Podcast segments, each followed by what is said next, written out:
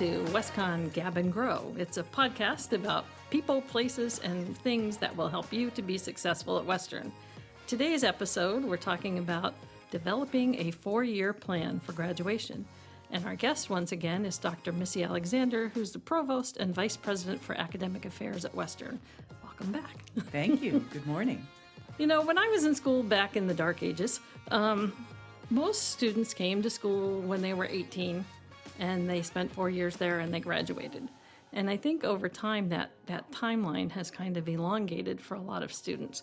So I'm wondering if you could talk to us a little bit about what you think might have shifted and why it is taking students longer these days to finish school.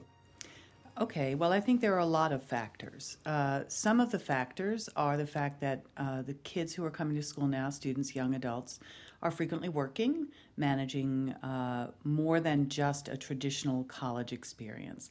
And so it's hard for them to necessarily do a full load every semester and, and keep on, on top of things. So some of those students then get off track um, in terms of a four-year plan. Some of those students would be better served with a five-year plan, mm-hmm. you know, and that's something that really we need to have a lot more discussion about here. You know, to say it's not a mistake to go for five right. years if we make a plan, right?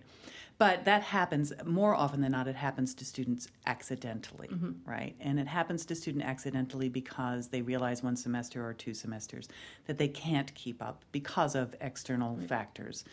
Um, other times it's because they change their major, and so there are certain critical requirements that they're missing and they have to get back in a cycle. Mm-hmm. Um, that can happen. Sometimes it's a transfer thing. Sometimes students, by the way, like to stop out for a while, mm-hmm. and that's not a bad thing, again, if it's a plan. Right? It's a perfectly good idea to say, I'm not certain of my major.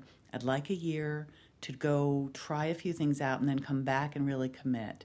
And that's something, again, I'd like to see students do more intentionally mm-hmm. if that's best serving them. But for most students, four years is still a good marker.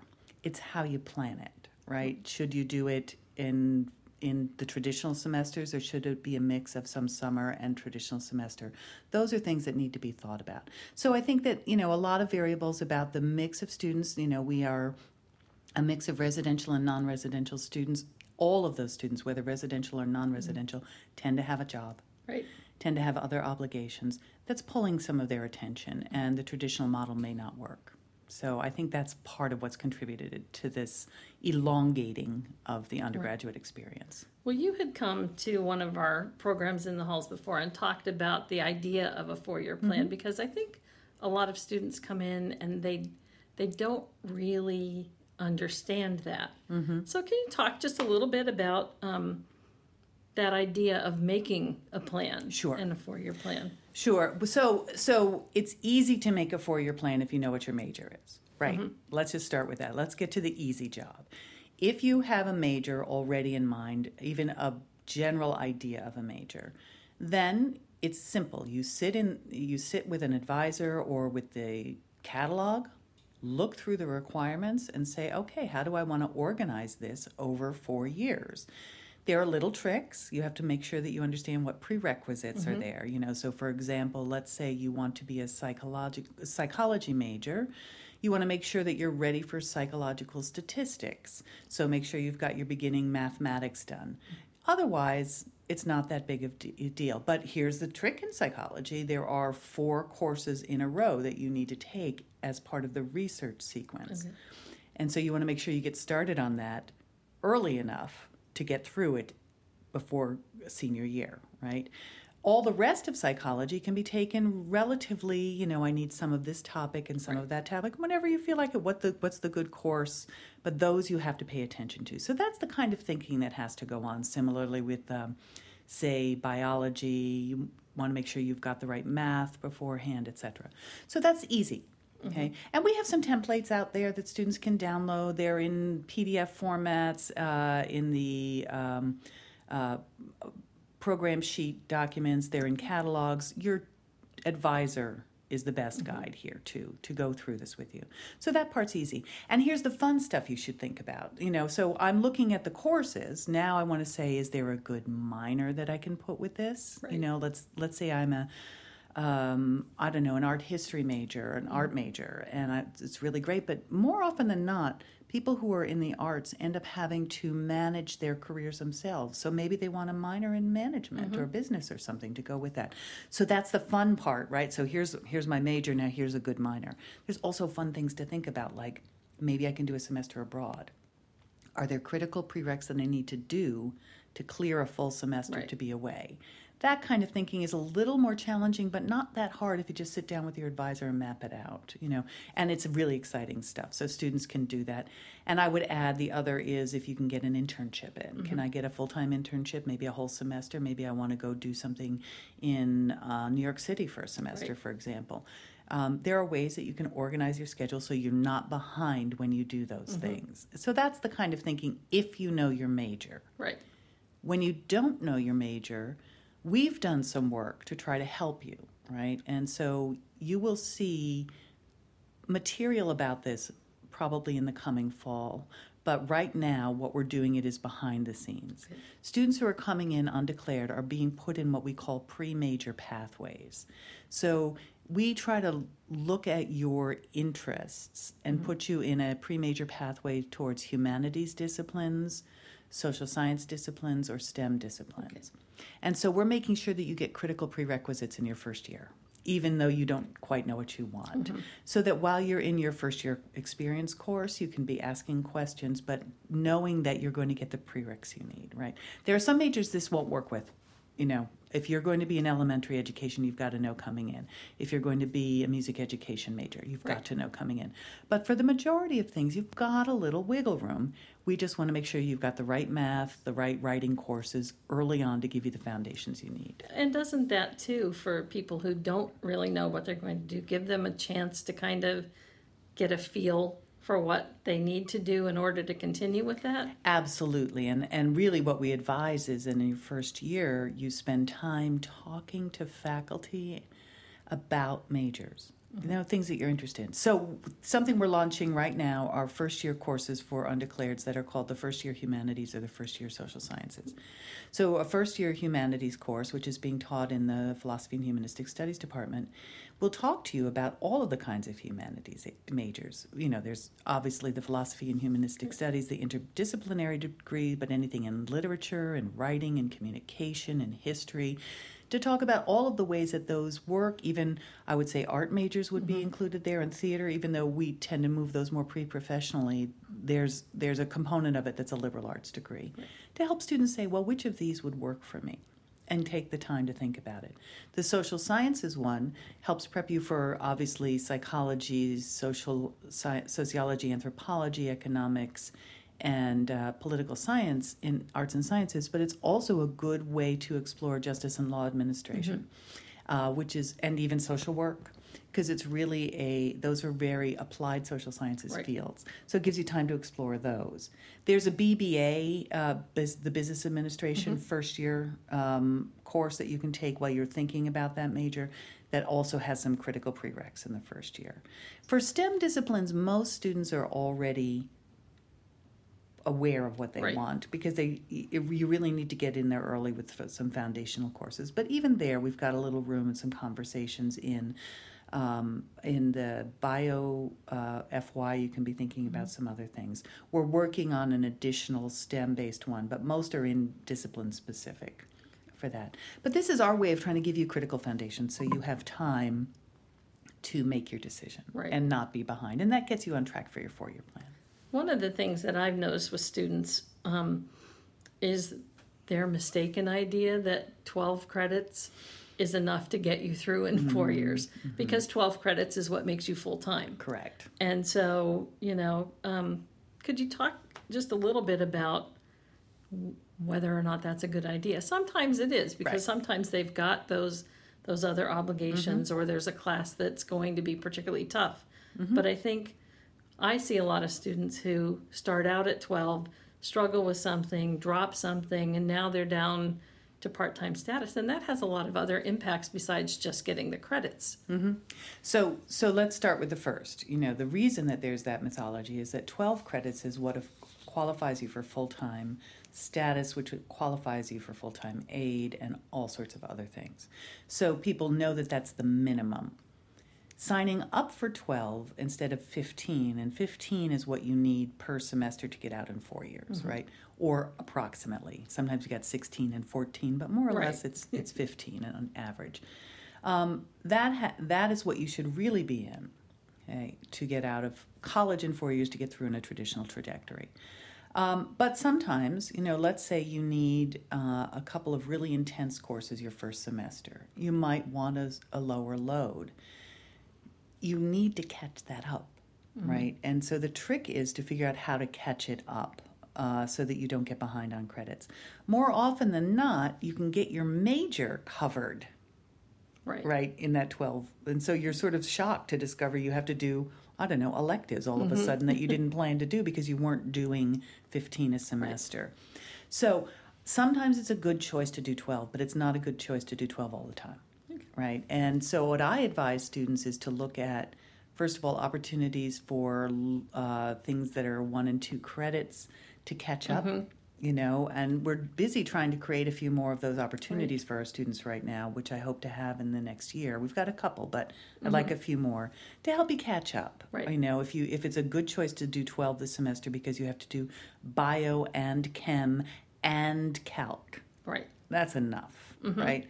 But then the next year you've got to catch up. So how do you get a couple credits here, a couple credits there to catch you up on that? Uh, similarly, sometimes the best thing is to just do a summer course. I know that's an extra expense, but the truth is it's not really if you're trying to do four years straight, Right. When you think about adding a whole fifth year, that extra dollar in the summer is not quite as daunting, you Right. know, uh, and budgeting for that so you can catch up uh, when you when you when it's best for you to slow down.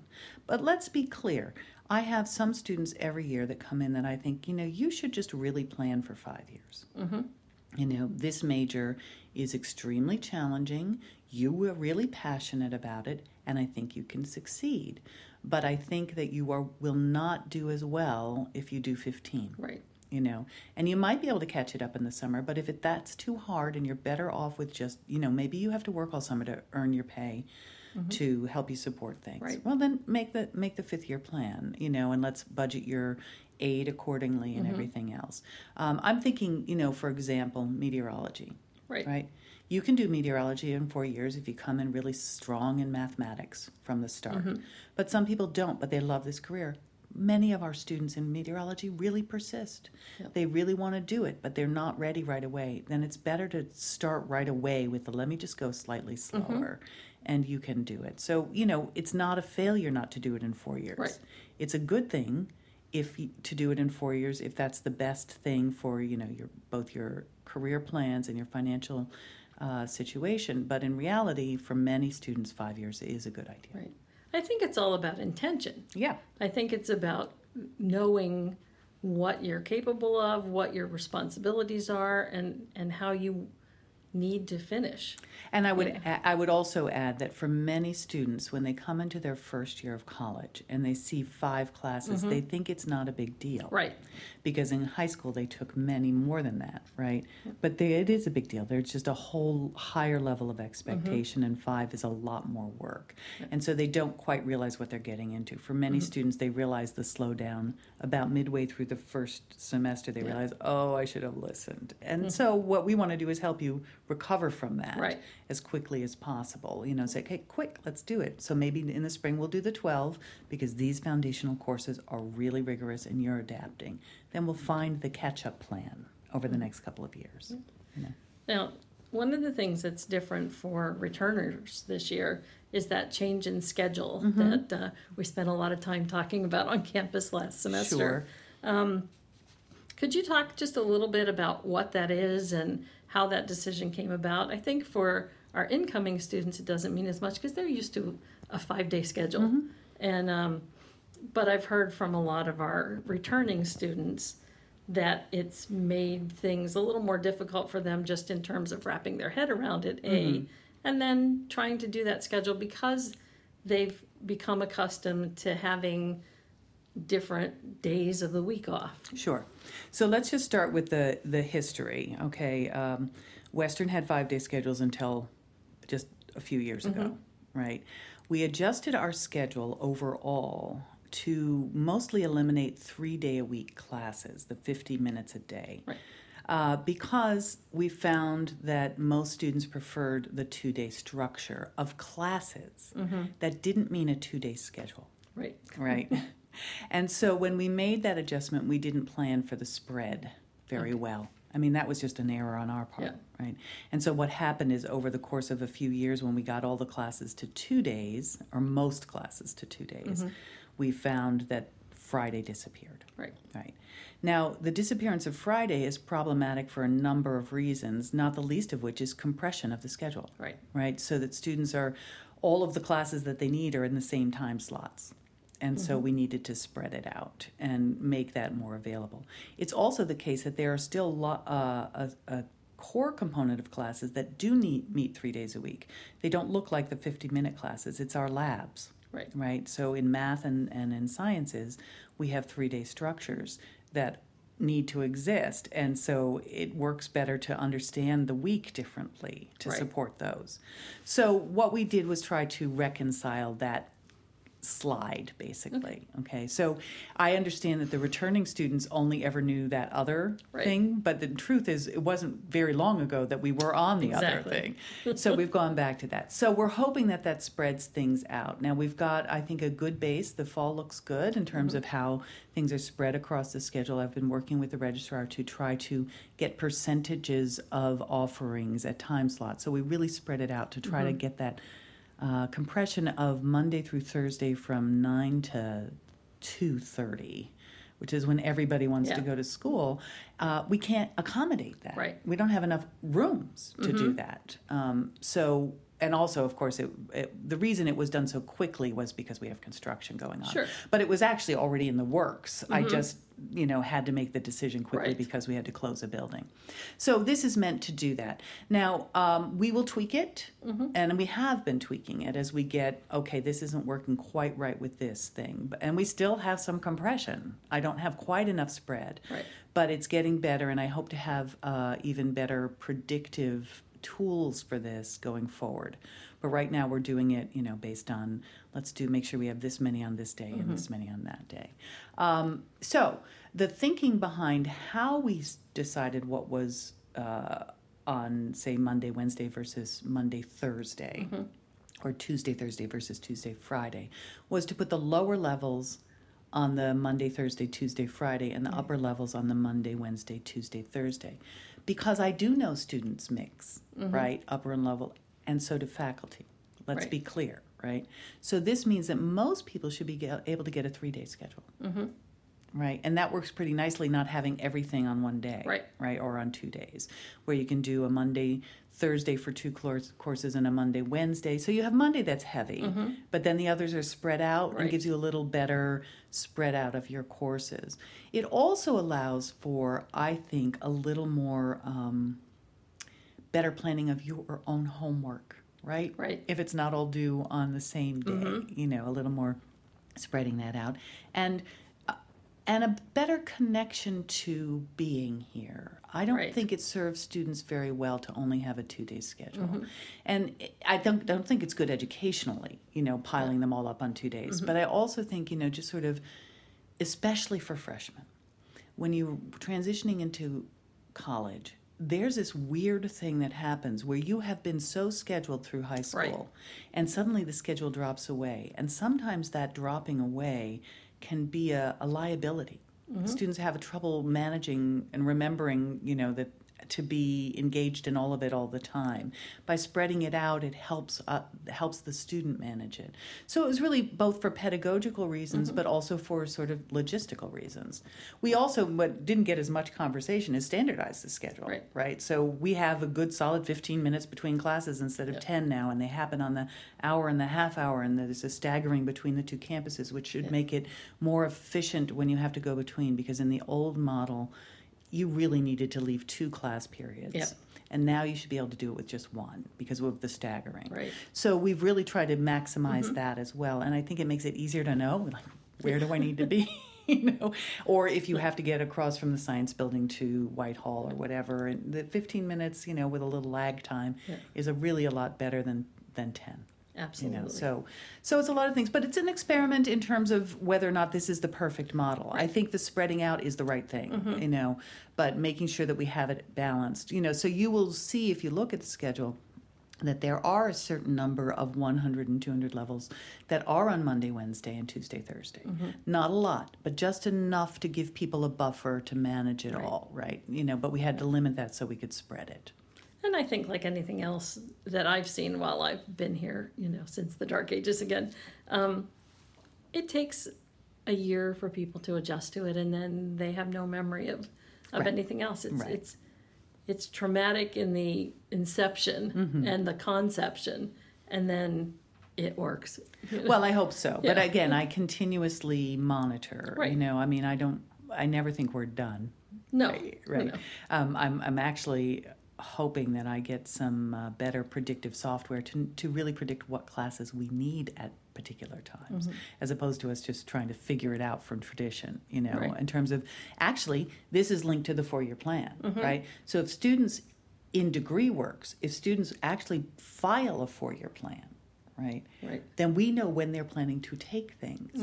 And then we could say, oh, we need an extra section of X that semester, right? Now, we're not there yet, but that's the goal, Right. right? To get everybody really using them well so that I can say, oh, I'm going to need to have another research methods mm-hmm. this fall, but I don't need one next fall because everybody's planning to catch up here. And really make it a little stronger in mm-hmm. how we do our scheduling, right? Right now, we're doing it that that at the department level by saying, okay, we have this many majors, and mm-hmm. you know, it's it's really pretty manual Yeah. process. I would like it to be more gen- generated by, oh, everybody filed they want to take X this semester. Let's try to make sure we have enough sem- sections. So again, we're not there yet, but actually, DegreeWorks is a big tool in that Mm-hmm. if we use the four-year plans well. Right, and I think at some point we're going to be talking with uh, Keith from the registrar's office about degree works Mm-hmm. and, and that kind of thing. So Good. um, let me talk to you. The other topic that I wanted to talk just a little about is there's been a shift over the last couple of years that's been being worked on from that traditional requirements kind of, I don't, I don't know how to explain it well, Mm-hmm. but are requirements to a competencies based um, General Curriculum, education. Sure. Can you talk a little bit about that? Sure. Well, let me just start with the, the basics. We changed our gen ed curriculum, period, right? Without getting all caught up in competency versus distributive, which is what we did, right? Uh, we changed the gen ed curriculum and it was implemented two years ago. Uh, and really, in two more years, we should have the last of the students who were in the old model. We have the, everybody coming in is on the new model. But uh, if in the world outside of Western Connecticut State University, competency has a different meaning than perhaps we are understanding it as. What I think the best way to understand our new general education curriculum is to describe it as learning outcomes across the curriculum. Okay. Okay. So, for example, we used to say everybody needs a communication skills course, mm-hmm. and they took one of four courses. Now we say everybody needs to have an oral communication course. And we have agreed upon learning outcomes for oral communication. Now, truthfully, the majority of those courses are still being offered in communication, mm-hmm. but a certain number of them are being offered in other areas. You know, so here's a good example. Our students who are going to be educators mm-hmm. have several methods courses where they have to do instruction Okay. and demonstrate their ability to teach a lesson. What a great place to tweak oral competency, right? Absolutely. So they might take a communication class, but they may also take it in their major mm-hmm. where they're practicing standing in front of a room, delivering a lesson, getting critiqued, you know, and getting a really good uh, feedback mm-hmm. on how to deliver a presentation and understand how to, to make that presentation. So it allows students to then engage with that particular skill set in their major Right. right? Or reinforce it, you know, because there's this idea in our gen ed curriculum that you will take three of these competencies, or learning outcome categories, twice, or 3 mm-hmm. yeah, twice. So you might say, I'm going to take public speaking, and then I'm going to take it in my methods course. So I really focus on that. Um, we will also see that, say, for example, in um, uh, writing, right? We have the writing, uh, the W course, as we used to call it, in already in our curriculum. Right. So you can master your second level writing in um, all anybody who wants to teach a writing intensive.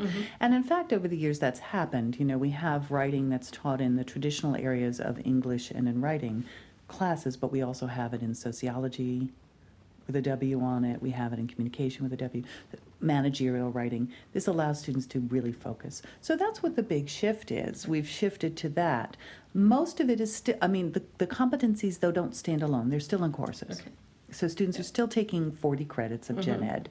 And in some cases, they're mastering competencies in major, sometimes out of major, but they're doing it there. Great. That's, I think, the best way I've heard that explained hmm. yet. So thank you for that. I think we're, you know, just about ready to wrap. So I'm, I'm wondering if there's, getting back to that idea of a four year plan, mm-hmm. what are some kinds of general advice that you would give to students as they're getting started on this path to make that idea of a four year plan, or if it needs to be a five year plan for them? You know, how, how would you suggest they go about that? Sure. Start with looking at the majors of interest to you and just what are the requirements. Look at how they should be organized. Look at some of the sample four year plans we have for you. Think about all of the experiences that you want in your undergraduate time mm-hmm. and then how you're going to fit them in. I think that's the best way to go about it. I would add just one little piece, which is maybe you could think about your four year plan this way. What would you like your resume to say when you graduate? What are all the experiences you want to have as an undergraduate that you want reflected on your transcript that you can then translate into a discru- discussion of who you are for your next steps after you leave here? And really think of it that way. And of course, meet with your advisor. Those are the best steps. Yeah. I think we're going to be, um, we're talking actually a little later this week about talking to an advisor and some things on getting ready for registration, especially for our first year students who haven't done that on their own yet. So, Mhm. you know, I think that's great advice for them as they're getting ready and going into this. So, thank you very much for joining us today. I hope that we'll have reason for you to come back. Thank you very much. My pleasure. I'm happy to join you anytime. Great. Good. Thanks.